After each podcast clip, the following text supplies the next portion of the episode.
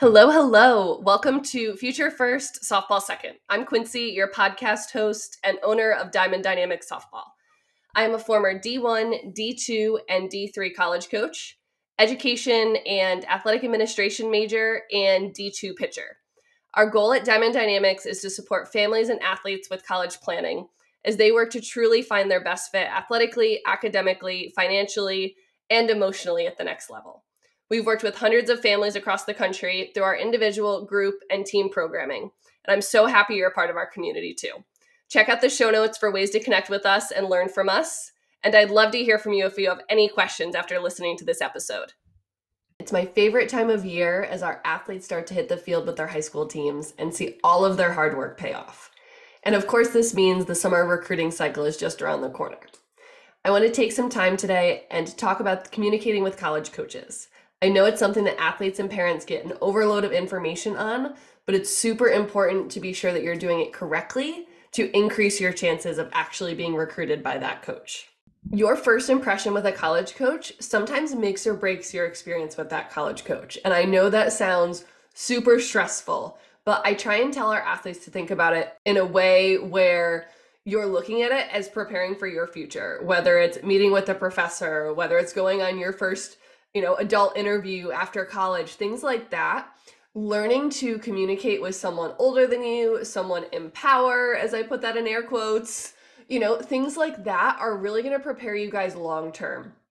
It feels so awkward right now because for a lot of you, it's the first time you're ever doing it. So I want to share some do's, some don'ts, some ideas, just hopefully some things that are going to make you a little bit less stressed and a little bit less anxiety ridden about the whole process of communicating with coaches. The most common myth I hear is that families don't need to think about recruiting and communicating with college coaches until they can officially talk to them. And in reality, Division 3 and junior college coaches actually don't have any communication rules. D2 coaches can communicate with you starting June 15th of your sophomore year and D1 coaches can communicate with you starting September 1st of your junior year. My question to these families is always if a coach doesn't know you exist, how are they going to recruit you? So, if they don't know you exist, how are they going to send you an email when communication opens up?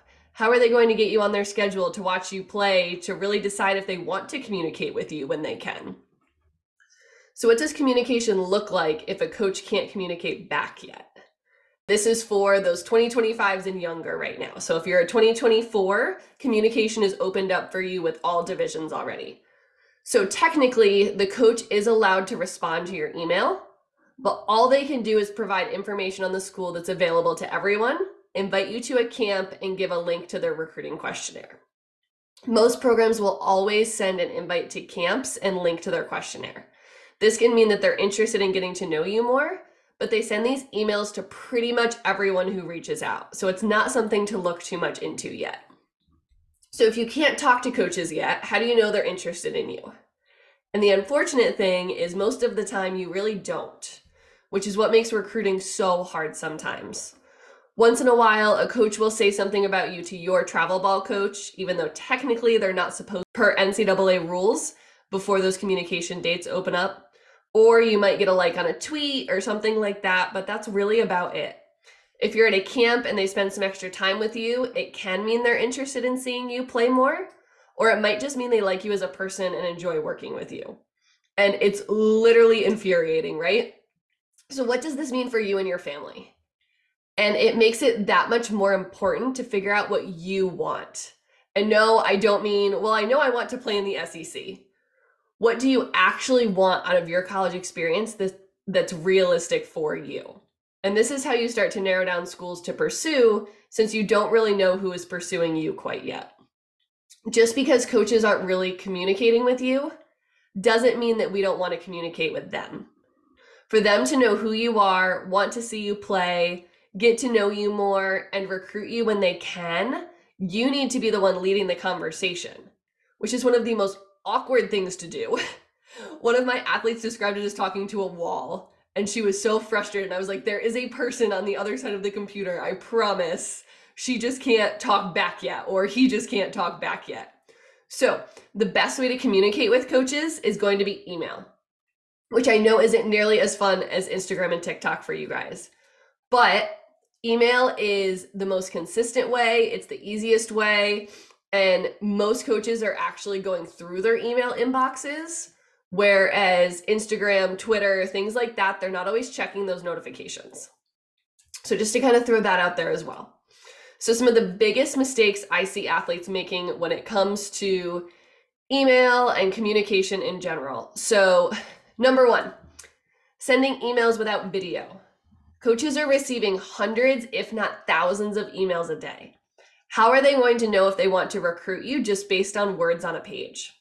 They need to see you in action. Think about the previews when you go to the movie theater. You're there watching, but maybe you're scrolling on your phone, you're talking to the friend next to you, whatever it is, until one of them catches your eye. And maybe it's a rom com with Ashton Kutcher or the next Marvel movie that you're really excited to see. And suddenly it's caught your attention. And you put your phone down, you stop talking to your friend, whatever it is. You're probably much more likely to go see that movie when that preview caught your eye. And your video does just that when you send it to a college coach. It really helps coaches decide whether they want to spend their time to come watch you play or not. And a coach will rarely offer a player solely on video alone, but it will greatly increase the chances of them coming to see you play live if you send your video and it gives that coach something like, oh, I like that she has really fast hands when she swings. I like the way she moves defensively. I really like the way her curveball breaks. If they see something that's going to catch their eye, they're much more likely to come see you play in person versus the kid that just sends the email with the words on the page. They don't really know anything about you past what you tell them to be able to decide if they want to come see you play or not. So, number two, adding too much fluff to your emails. So there's a really fine balance between giving a coach the information they need to recruit you and the important information getting lost in a seven paragraph long email. As a college coach, I received an email with an entire paragraph of an athlete detailing their prom weekend, down to where they went to dinner and how her pictures turned out before she got to the athletic and academic stuff. Another email I received had an athlete detailing a volunteer trip for an entire paragraph at the beginning of her email. Are these things to mention in your email of what you've been up to? Absolutely. But the important athletic and academic information can't be overpowered by it. While prom and volunteering both show coaches things about you personally, they don't necessarily help a coach decide whether to recruit you or not. Most coaches don't even read the entire email. They just don't have time to with the amount of emails they're receiving and the amount of athletes who are reaching out. So we want to make sure that your email is concise and has all of the important information in it for a coach to recruit you. Three, assuming your emails will get a coach to recruit you. Emails are a great tool and an important one in the process, but they don't necessarily guarantee anything. It doesn't matter how perfectly worded your email is if you aren't athletically talented enough to play for that coach or if your major isn't a good fit at that school. Sometimes it even goes a step further. And I'll share a story from my own recruiting process to explain a little bit. So I emailed Hofstra, and Bill Edwards came to see me play.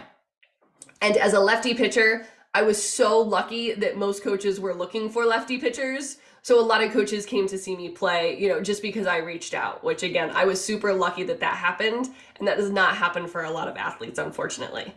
So Bill Edwards watched from center field, me pitch for about half an inning, and then walked away. He never answered another email I sent him after that. I went to a Hofstra camp and was never put on the main field with the top recruits. I did all of the work. He came to see me play and decided I wasn't good enough in half an inning. It didn't matter how perfect my email was or how hard I worked. My athletic ability wasn't at the level that Hofstra was looking for. So even though I was going through the process correctly with them, it was never going to end up with me being an athlete at Hofstra. So I then had to pivot and look for other relationships with coaches that were also giving me that same interest that I was giving them. So, number four, relying on a coach, a parent, or anyone else to do your communicating for you to a college coach. So, if a parent is reaching out, you're almost always crossed off the list right away. If they're writing your emails, what else are they doing for you that's going to make your transition to college life more difficult?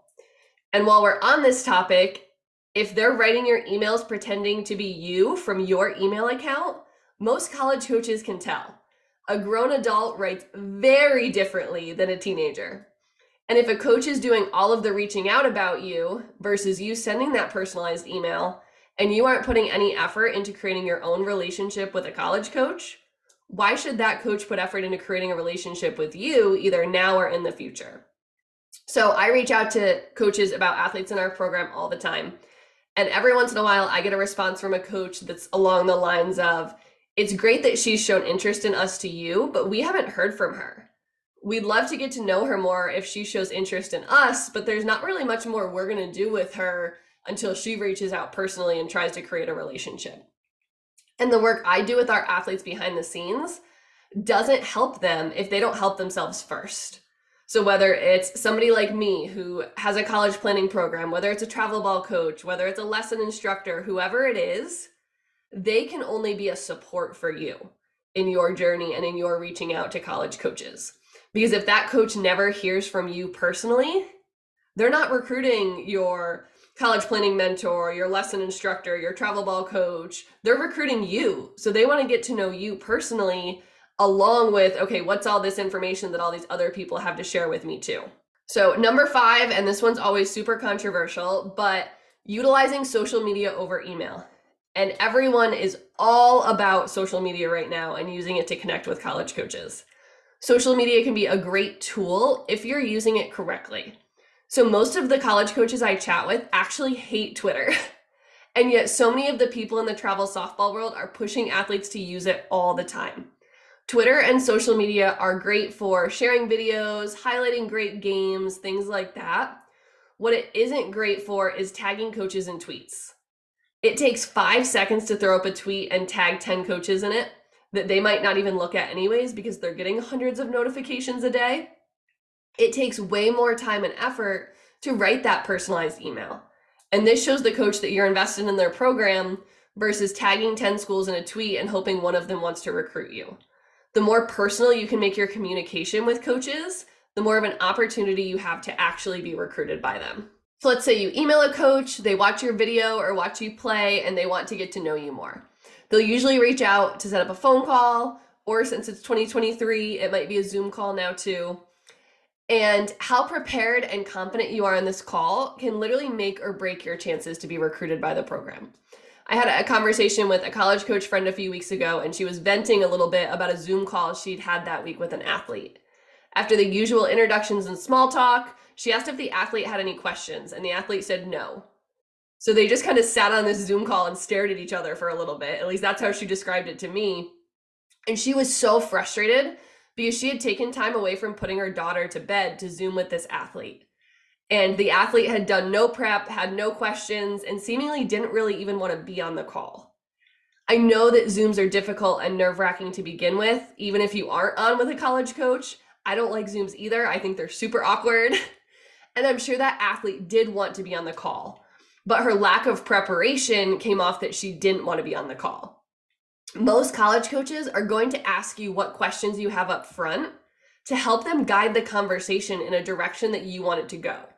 So they want to know what's important to you when it comes to your college experience. If they spend 10 minutes talking about all the things to do around town when you aren't in class or playing ball, but how to balance your major in softball is much more important of a question for you. Them talking about what to do around town really isn't going to help you much in your decision making and in your process. So here's another more positive example. One of our athletes was on a Zoom call a few months ago with a coach, and this coach hasn't seen her play yet, but she matched a positional need for them. So after she emailed them, he reached out to set up a call. After their call, he called me just absolutely gushing about how great it was. And I was like, okay, hmm, what made this call so great? And he shared with me that she was the first player to ever start off a conversation by introducing her parents. He's been on hundreds of calls already this year, and she is the only athlete to introduce her parents to him at the beginning of the conversation. And she's now on his list to get out and watch play this summer just because of how she conducted herself on the call, how she introduced her parents, how prepared she was, you know, how invested she was in the academic side of things at his school, things like that. And does this guarantee that he's going to recruit her? Absolutely not. But it has helped her make it through to that next step in creating a relationship with him in his school. So we don't just go zero to 100 of, oh, I sent an email, I'm interested to, okay, this coach is coming to my practice tomorrow and he's going to offer me a scholarship, right? Every single step you pass through with a college coach gets you that much closer to where you want to be with them. So, you wrote a great email, you match what the coach is looking for, your call with them went great, and now you're headed to a camp, or maybe you're chatting with them in person at the end of a day of games at a tournament. And this is where we tend to start to really panic, right? So, at the end of the day, prepared people are more confident people. And you are never going to be fully confident doing something new or something so important to your future. And that's okay. And at the end of the day, coaches are humans too. And sometimes we put them up on this huge pedestal and psych ourselves out and really panic ourselves instead of going, okay, this is what I need to do. This is what I want to talk about. These are the questions I have. Almost think about it like having a conversation like you do with your travel ball coach, asking what you need to work on, what their thoughts are on a certain drill, or how they suggest working on a certain mechanic, things like that and it's going to be much more similar to conversations you've had before. So you're going to be a lot more comfortable. And while I'm thinking about recruit conversations, one of my favorite conversations I've ever had with a crew, recruit literally started with us talking about how we both have orange cats because she saw on social media that I was working from home with my cat on my desk. And if you know me, you know that Felix is the absolute worst volunteer assistant ever and he just wants all of the pets all the time and literally is sprawled across my desk half of my workday. And we, of course, got into softball and academics too, but she stood out because she'd done her research and knew we had something in common to talk about. Out of the dozens of other campers and athletes who were at that camp, she created a personal relationship with me that made me want to get to know her more because I really enjoyed our conversation. And it wasn't just, okay, can she play for me? It's, is she somebody that I could spend more time with during a season than I spend with my own family. You know, and I go back to that coach who missed putting her daughter to bed to get on that Zoom call with that recruit. Like that is so common in the college coaching world where people are giving up time with their families and their children and they're missing out on all these life events to travel for games and recruit and be with their team, which is 100% their choice but you also have to want to be around the people on your team that much in a week, right? If I, as a coach, am going to give up time with my daughter, I want to really enjoy the people that I'm spending that time with.